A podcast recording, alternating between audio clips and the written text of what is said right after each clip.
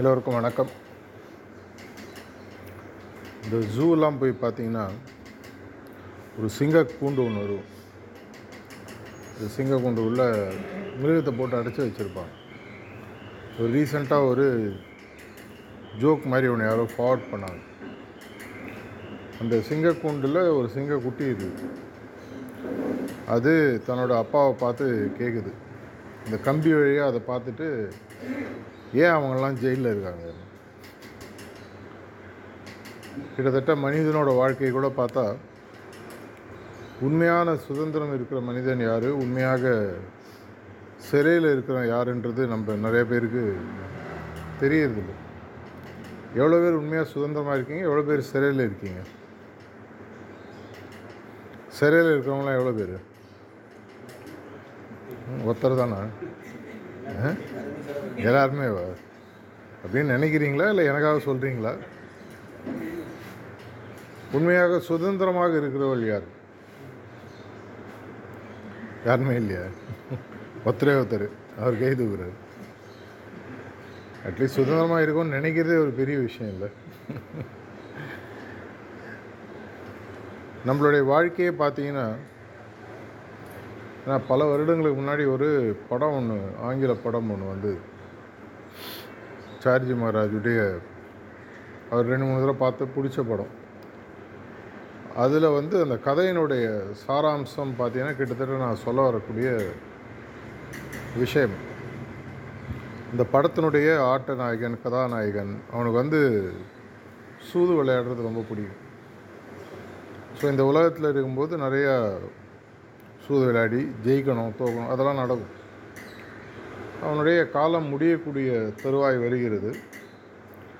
வரும்போது அவர் அழைச்சிட்டு போகிறதுக்கு ஆளுங்க வராங்க. ஃப்ளைட்டில் வராங்க எருமலை வராங்க எதிலே வராங்கன்னு வச்சுக்கோங்க. அப்போ அவர் கேட்குறாரு நான் அவனை நல்லா கவனிச்சுக்கிறேன். பேரம் பேசுகிற ஆள் தானே சூது விளையாடுற ஆள். என்னை எப்படியாவது நீ சொர்க்கத்துக்கு அழிச்சிட்டு போயிடு. நரகம் வேண்டாம். என்னை சொர்க்கத்துக்கு அழிச்சிட்டு போயிடு. அதனால் சரி வாப்பா அப்படின்னு சொல்லி அழிச்சிட்டு போகிறாரு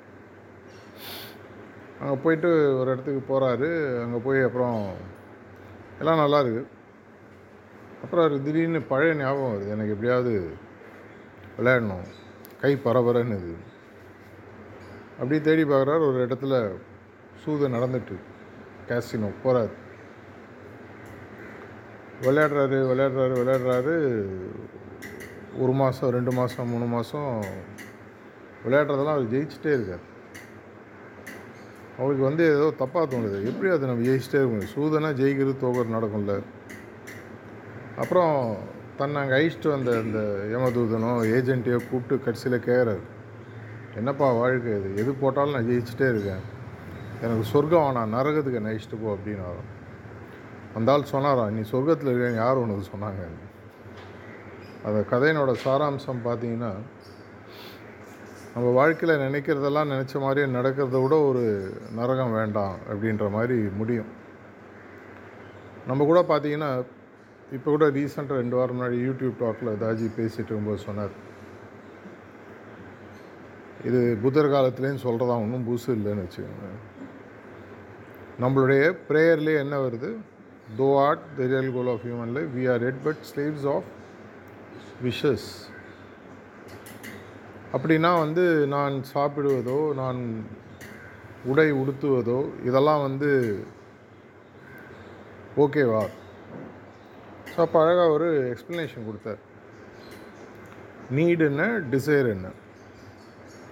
உயிர் வாழ நம்மளுடைய வாழ்க்கையை நடத்துவதற்கு தேவையான விஷயங்கள் வந்து அத்தியாவசிய தேவைகள்னு சொல்லுவாங்க. அதை மீறியது எல்லாமே பார்த்தீங்கன்னா அவசியமற்ற தேவைகள். டிசையர்ஸ் ஒரு இடத்துல ஒன்று இடத்துக்கு போனோம். ஒரு டூ வீலர் வாங்கிக்கிறது ஓகே ஆனால் நாலு லட்ச ரூபா கொடுத்து என்ஃபீல்டு தான் வாங்கணும் இல்லை கார் வாங்குறது ஓகே இல்லை ஒரு கோடி ரூபா கொடுத்து ஒரு ஹை எண்ட் கார் தான் வாங்கணும் ஃப்ளைட்டில் போகிறது ஓகே இல்லை எனக்கு ப்ரைவேட் ஜெட்டு தான் வேணும். இது மாதிரி பார்த்திங்கன்னா நம்மளுடைய எண்ணங்கள் நம்மளுடைய முன்னேற்றம் என்று நாம் நினைத்து கொண்டு மீண்டும் மீண்டும் அதன் மேல் இன்னும் பல விஷயங்கள் ஆட் பண்ணிட்டே போகிறோம்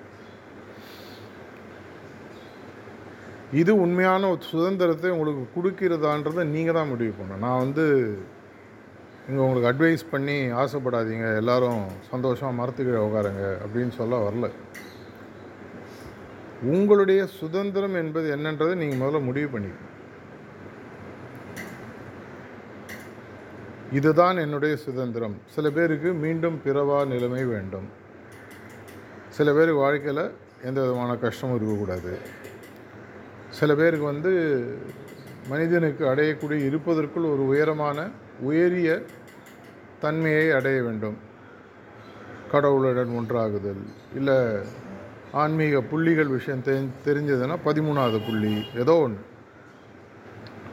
இது தெளிவாக இல்லாத வரிக்கு நமக்கு நடக்கக்கூடிய அனைத்து விஷயங்களும் நம்மை மீண்டும் மீண்டும் சிறைப்படுத்தி கொண்டிருக்கிறது.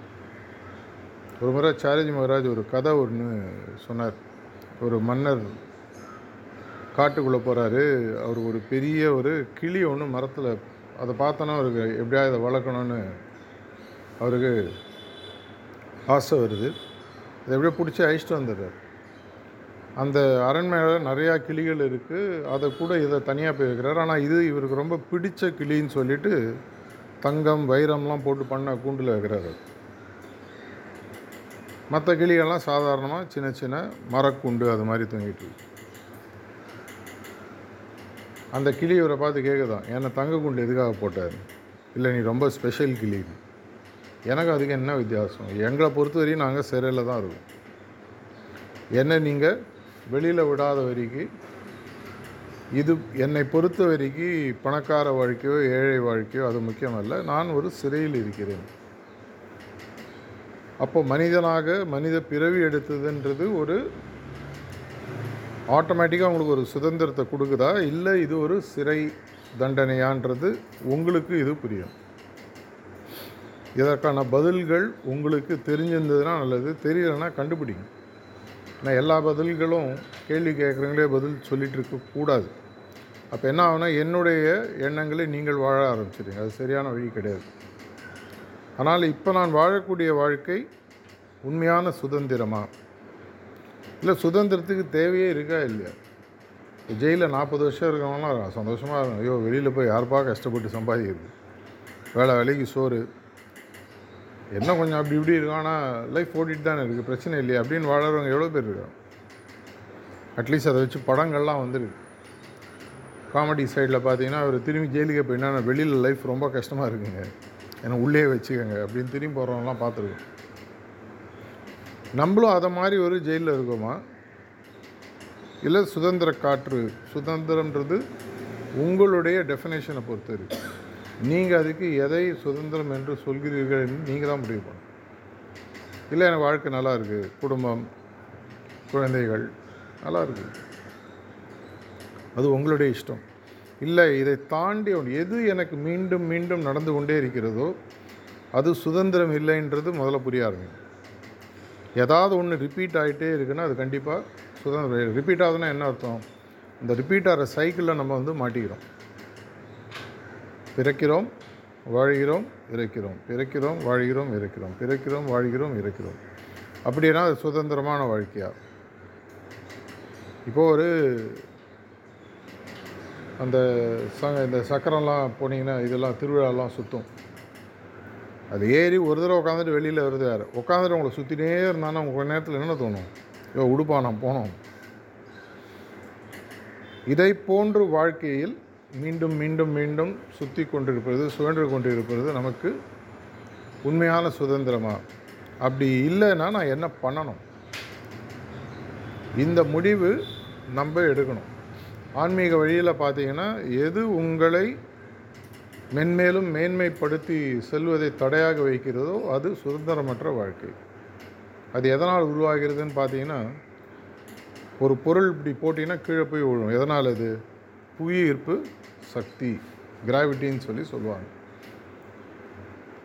இந்த ராக்கெட்லாம் விடும்போது பார்த்தீங்கன்னா எஸ்கேப் வெலாசிட்டின்னு ஒன்று ரீச் ஆகணும். அந்த எஸ்கேப் வெலாசிட்டி ரீச் ஆகுதுன்னா தான் அது அந்த கிராவிட்டியை உடைச்சிட்டு அதை தாண்டி மேலே போகுது. அதை போன்று நம்ம இங்கே பிடிச்சி வச்சுக்கூடியது என்ன? அப்படின்னு பார்த்தீங்கன்னா சம்ஸ்காராசுன்னு சொல்லி சொல்லலாம். நம்மளுடைய கர்ம வினை பலன். தமிழில் சொல்லுவாங்க உப்பு தின்னவன் தண்ணி குடிப்பான். தப்பு செய்தவன் தண்டனை கொள்வான் அப்படின்னு சொல்லி சொல்லுவான் நான் எது செய்தாலும் அதற்கு ஒரு வினை கண்டிப்பாக நடக்கும்.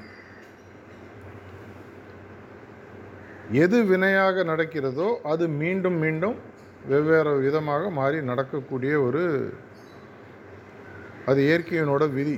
அது யாராலையும் மாற்ற முடியாது. மாற்றணும்னா ஒரே வழி அந்த சைக்கிளை விட்டு வெளியில் போகணும். சக்கரத்தை விட்டு வெளியே செல்ல வேண்டும். எப்படி அந்த கூண்டுக்குள்ளே இருக்கக்கூடிய கிளி அந்த கதவை விட்டு வெளியில் போகணும்னு நினைக்குதோ இந்த உடலில் மாட்டிக்கொண்டிருக்கிற ஆன்மாக்குன்னு ஒரு நோக்கம் இருக்குது ஆசைன்னு சொல்ல முடியாது. அதனுடைய நோக்கம். அதனுடைய நோக்கம் இந்த மி- உடலுக்குள் மீண்டும் வராத ஒரு நிலையை மினிமம் அடையணும். இது ஆன்மீக புரிதலில் முதல் படி இது. இல்லைங்க நல்லா தானே இருக்குது லைஃப் ஜாலியாக இருக்குது சாப்பாடு நல்லா இருக்குது லைஃப் நல்லா இருக்குது அப்படின்னா அந்த சக்கரத்தில் திரும்பி திரும்பி வரும். இல்லை எனக்கு இதை தாண்டிய ஒரு உன்னத நிலை இருக்குன்னு எனக்கு புரிய ஆரம்பிக்கும் பொழுது அப்படின்னா என்னுடைய பலுவை நான் குறைக்க வேண்டும். பலுவை குறைச்சா தான் கிராவிட்டி விட்டு மேலே போக முடியும். இந்த ஃபோர்ஸ் மேலே போகிறதுக்கு எது பலுவாக இருக்கிறது? என்னுடைய சம்ஸ்காராஸ். ஒரு அஞ்சாறு வருஷத்துக்கு முன்னாடி ஒரு டாக்கில் கானால தாஜி சொன்னார் ஒரு அபியாசி ஒழுங்காக ப்ராக்டிஸ் பண்ணால் ஏழுலேருந்து எட்டு வருஷத்தில் அவங்களுடைய சம்ஸ்காரம் அநேகமாக கரைஞ்சிடும் அப்படி கரையக்கூடிய பட்சத்தில் அப்படின்னா அதுக்கப்புறம் அவங்களுக்கு அந்த சம்ஸ்காரான்ற விஷயத்தினுடைய விளைவு இருக்கக்கூடாது. ஆனால் இருந்துகிட்டே இருக்குது எதனால்? அப்படின்ட்டு ஒரு உதாரணம் சொன்னார். நீங்கள் ஒரு ஆயிரத்தி தொள்ளாயிரத்தி எழுபதுகளில் பிறந்தீங்கன்னு வச்சுக்கோங்க. அந்த காலத்தில் செல்ஃபோன் கிடையாது. ஃபோனே நிறைய பேருக்கு தெரியாது. எங்கேயாவது ஒரு போஸ்ட் ஆஃபீஸில் போயிட்டு ஃபோன் பண்ணுவோம். ஒரு ரோட்டில் ஒருத்தர் வீட்டில் ஃபோன் இருந்தாலே பெரிய விஷயம். எல்லாருமே கேர் ஆஃப்னு அந்த வீட்டு நம்பர் தான் கொடுப்பாங்க. ஃபோன் வந்தேன்னா ஒரு தடவை சார் இந்த நேரத்தில் கூப்பிட்றேன் அவங்கள சொல்லுங்கன்னுவாங்க. சொன்னோன்னா நம்ம போய் சொல்லுவோம். அவங்க வருவாங்க. அதற்கப்புறமாக மெதுவாக தகவல் தொடர்பெல்லாம் இம்ப்ரூவ் ஆகி கடைசியில் மொபைல் ஃபோன்ற விஷயம் வந்தது. இதே ஒரு ரெண்டாயிரத்தி இரண்டு ரெண்டாயிரத்தி மூணுக்கு அப்புறம் பார்த்தீங்கன்னா ஐஃபோன் ஒன்று வந்தது. இன்றைக்கி ஐஃபோன் இல்லைன்னா அது ஒரு பெரிய ஐஃபோன் இல்லையா அவங்கள்ட்ட அது ஒரு பெரிய விஷயம். இப்போ உங்களை ரெண்டாயிரத்தி இருபது இருபத்தொன்னில் ஐஃபோன் வாங்கணுன்ற ஆசை வந்ததுன்னா அது உங்களுடைய சம்ஸ்காரஸ்லேருந்து வருதா? அப்படின்ற கேள்வி அந்த டாக்கில் கேட்குறாரு அதுக்கு பதிலும் சொல்கிறார் இப்போ இனி இருக்கக்கூடிய நவீன விஷயங்களை வாங்கக்கூடிய அந்த எண்ணமானது சம்ஸ்காரஸ்லேருந்து வரதில்லை அதெல்லாம் ஏற்கனவே கரைஞ்சு போயிடுச்சு. ஆனால் நம்ம என்ன பண்ணுறோம் அதுதான் அடுத்து பியூட்டிஃபுல்லாக ஒரு வார்த்தை சொல்கிறார் தேர்வுகள் சாய்ஸஸ் நம்மளுடைய தேர்வுகள் மூலமாக நம்ம இன்னும் புது சம்ஸ்காரஸை உருவாக்கிக்கிறோம் ஒரு மாஸ்டருடைய வேலை ஏழுலேருந்து எட்டு வருஷத்தில் ஒரு அபியாசோட முடிக்க முடியும் அப்படின்னு சொல்லி அவர் சொல்கிறார் ஆனால் நம்ம என்ன பண்ணுறோம் ஒரு புதுசாக ஒரு மாடல் கார் வருது ஒரு புதுசாக ஒரு கேட்ஜெட் வருது ஒரு ஒரு ஒரு ஹீரோ நடித்த லேட்டஸ்ட்டாக ஒரு படம் வருது. அதை உடனே பார்க்கணும். அதை பார்த்தவுடன் பார்க்கும் பொழுதோ இல்லை அந்த செயலை செய்யும் பொழுதோ ஒரு விஷயத்தை அனுபவிக்கும் போதோ நம்மளுடைய மனதிற்குள் பல சஞ்சலங்கள் உருவாகின்றன.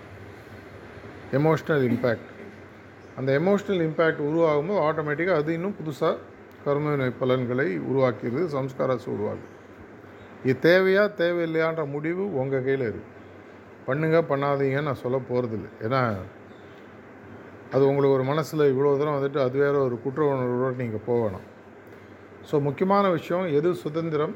சுதந்திரம் எனக்கு தேவையா? இல்லை நான் இப்போ வாழக்கூடிய வாழ்க்கை தான் சுதந்திரமா? இல்லை இது ஒரு சிறையா? இதை தாண்டி ஒரு விஷயம் சுதந்திரம் இருக்கா? இதை நோக்கி நான் போகணுன்னா நான் என்ன பண்ணணும்? என்னுடைய ப்ராக்டிஸ் இப்போ இருக்கும்படியே நான் பண்ணிவிட்டு மற்ற விஷயங்களை அப்படியே சைட்லேயே வச்சுருந்தா என்னுடைய உண்மையான சுதந்திர நிலைக்கு என்னால் போய் அடைய முடியுமா? நான் என்ன செய்ய வேண்டும்? ஆன்மீகம் ஹார்ட்ஃபுல்னஸ் பயிற்சிகளில் நீங்கள் எந்த பதில் எடுத்தாலும் அந்த பதிலுக்கான ஒரு கருவி ஒரு டூல் இருக்குது பிரச்சனையே இல்லை எல்லாத்துக்கும் ஒரு டூல் இருக்குது ஹையஸ்ட் லெவல் குறிக்கோள் அடையணும்னா அதுக்கு சில வழிமுறைகள் இருக்கின்றன. எனக்கு வேறுனா ஒரு லிபரேஷன் போருங்க பிறக்காமல் இருந்தால் போகிறோம் டீசெண்டாக ஒரு அபியாசிக்கு சிட்டிங் கொடுக்கும்போது கை பிடிச்சின்னு கேட்டார். எனக்கு ப்ராமிஸ் பண்ணுங்கள் எங்கள் மாஸ்டர் தவிர யாரும் ப்ராமிஸ் பண்ண முடியாது. இல்லை நீங்கள் சொல்லுங்கள் என்ன வேணும்? எனக்கு மீண்டும் பிறக்காத நிலைமை வேண்டும். நான் சொன்னேன் பிரார்த்தனை பண்ணிக்கிறேன். என்னால் அதுதான் முடியும். அது போருங்க அப்படின்னு. ஸோ அவருடைய குறிக்கோள் என்ன? மீண்டும் பிறக்கக்கூடாது. எதனால்? இந்த வாழ்க்கை மேலே ஒரு பயம் அச்சம் வெறுப்பு ஏதோ ஒன்று வாழ்க்கையை பிடிச்சிட்டு மீண்டும் பிறக்கணுன்றவங்க நிறைய பேர் இருக்காங்க. நல்லா இருக்குது இன்னும் கொஞ்சம் ஒரு தடவை பாபுஜி மகாராஜ் ஒரு பையன் ஐம்பது வருஷத்துக்கு முன்னாடி வந்தான் யூரோப்பில் அவர்கிட்ட சிட்டிங் வாங்கிறதுக்கு முன்னாடி சொன்னானா ஐயா உங்களை பற்றி நிறையா கேள்விப்பட்டிருக்கேன். நீங்கள் எல்லாத்தையும் மொத்தமாக எடுத்துருவீங்களாமே?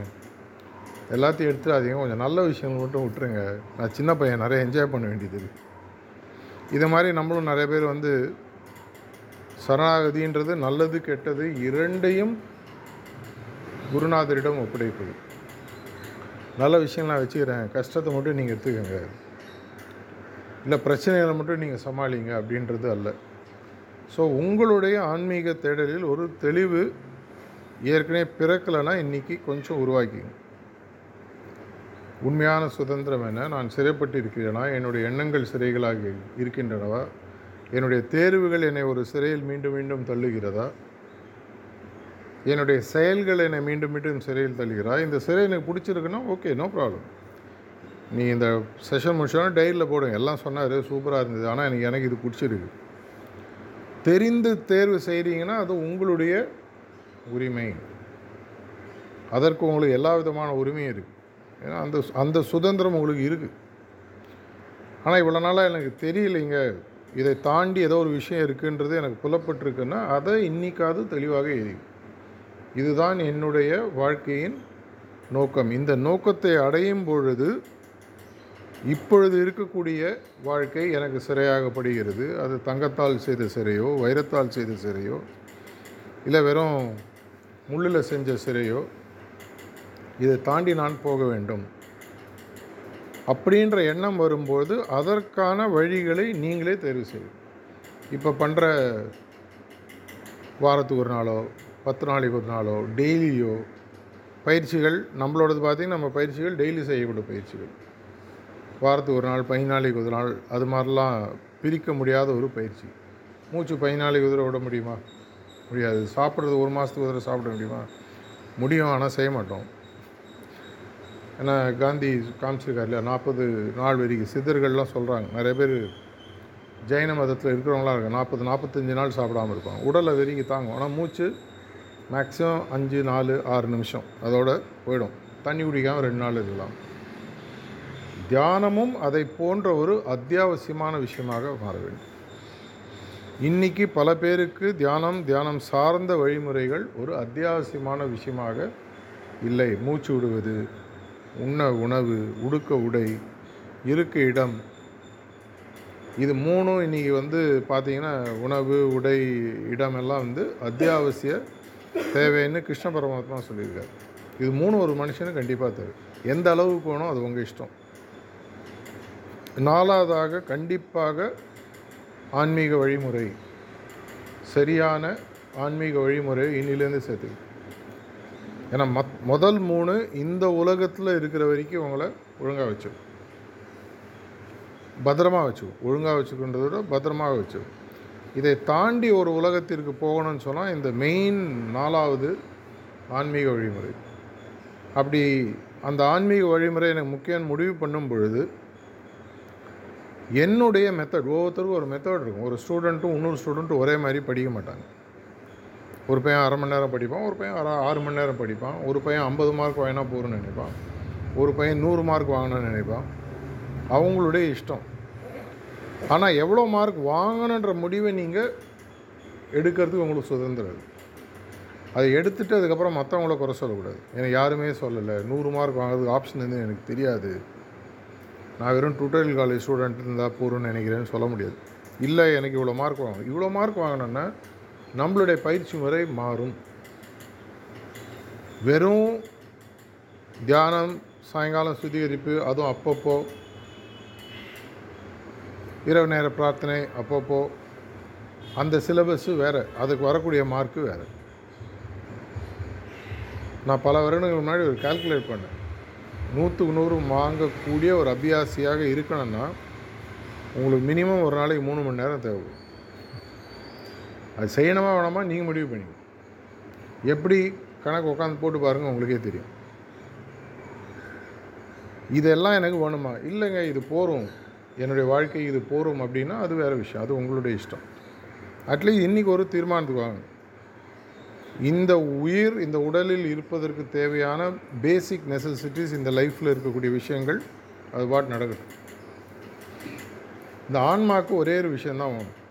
அந்த ஆன்மாவுக்கு கொடுக்க வேண்டிய ஒரே விஷயம் எந்த அளவுக்கு உயரத்துக்கு என்னை கொண்டு போகணுன்ற ஒரு முடிவை எடுத்து அந்த முடிவுக்கு தேவையான வழிமுறைகளை நீங்கள் வைத்து தாஜி அடிக்கடி இப்போ சொல்கிறார் practice like never before for 90 days இதுவரை பயிற்சி செய்யாதபடி தொண்ணூறு நாட்கள் செய்து பாருங்கள் தொண்ணூறு நாட்கள் பெரிய கஷ்டமாக இப்படி போனால் அப்படி திரும்பி ஆகத்துக்குள்ளே போய்டும்.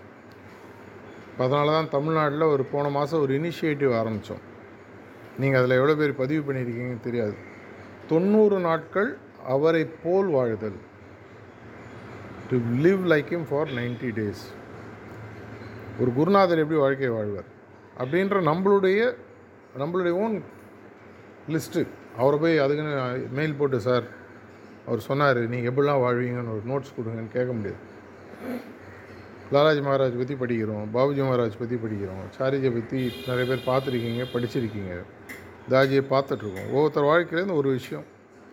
இதை போன்று நான் வாழ்ந்தால் அவரை போன்று என்னால் தொண்ணூறு நாட்கள் வாழ முடியும். அப்படின்ற விஷயத்தை எடுத்து தொண்ணூறு நாட்கள் உங்கள் வாழ்க்கை அது பாட்டு தானாக ஓடிட்டு எதையும் நீங்கள் நிறுத்த வேணும். படிக்கிறவங்களா இருந்தாலும் சரி வேலை செய்கிறவங்களா இருந்தாலும் சரி. எதாக இருந்தாலும் நீங்கள் பண்ணுறதை அப்படியே பண்ணிகிட்டே இருங்க. தாஜி என்ன சொல்கிறார் ஆன்மீகன்றதை செய்யும் வாழ்க்கைக்கு மேலே ஒரு அடிஷ்னல் வேல்யூவை ஆட் பண்ணிக்கோ. அதை ஆனால் ஒழுங்காக செய். அதை ஒழுங்காக செய்யும் பொழுது ஆட்டோமேட்டிக்காக சிறையாக சுதந்திர பறவையாக இந்த தெளிவு உங்களுக்கு வரும்.